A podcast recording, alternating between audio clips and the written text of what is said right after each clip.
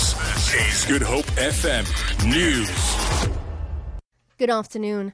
2 people have died and another 2 have been seriously injured after a truck allegedly drove over a light motor vehicle on the N7 at the Clanwilliam Bridge. Western Cape Traffic Chief Kenny Africa says one person is still trapped in the vehicle. He says 6 others sustained moderate injuries in the incident.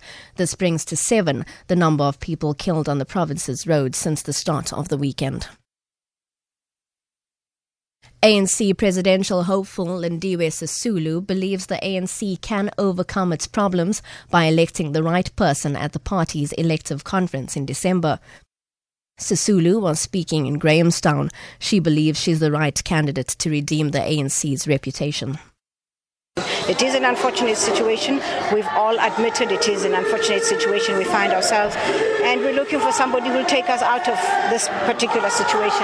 And I put my hand up after having been requested to do so, and if I do succeed, I will put all my efforts to making sure that we can change the society that we are in to the one that we promised our people in 1955 when we adopted the Freedom Charter.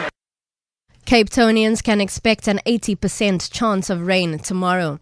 The Cape Town Weather Office has predicted rainfall in the southwestern parts of the Western Cape from tomorrow until Tuesday. Forecaster Tabisilen Clercourt says up to 20 millimeters of rainfall can be expected in certain parts of the province. This week for the Western Cape province, we do have a cold front that's passing through early hours of tomorrow morning. That's going to bring in some rain for most of the province on and off for the day. There is a slight possibility of some light dusting of snow along those western mountains towards tomorrow afternoon into the evening. Temperatures remaining on the cool to cold side, reaching those mid-teens. One of the Cape's longest-running organisations dedicated to arts and culture is celebrating a decade in the performing arts arena.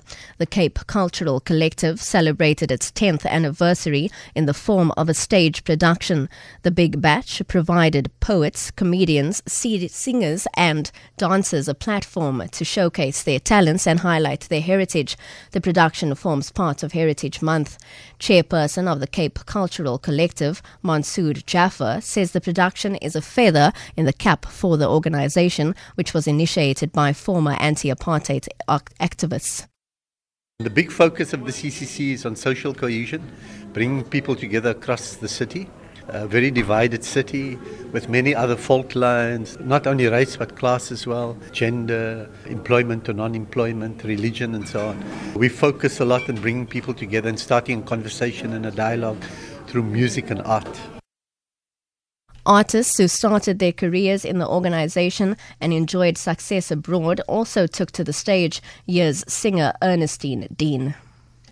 I love to speak to the different faces of Cape Town. My music is everything from Afrikaans to reggae to soul, in terms of the kind of fusion, the approach that we take as musicians on stage. And I love performing. For Good Hope FM News, I'm Robin Frost.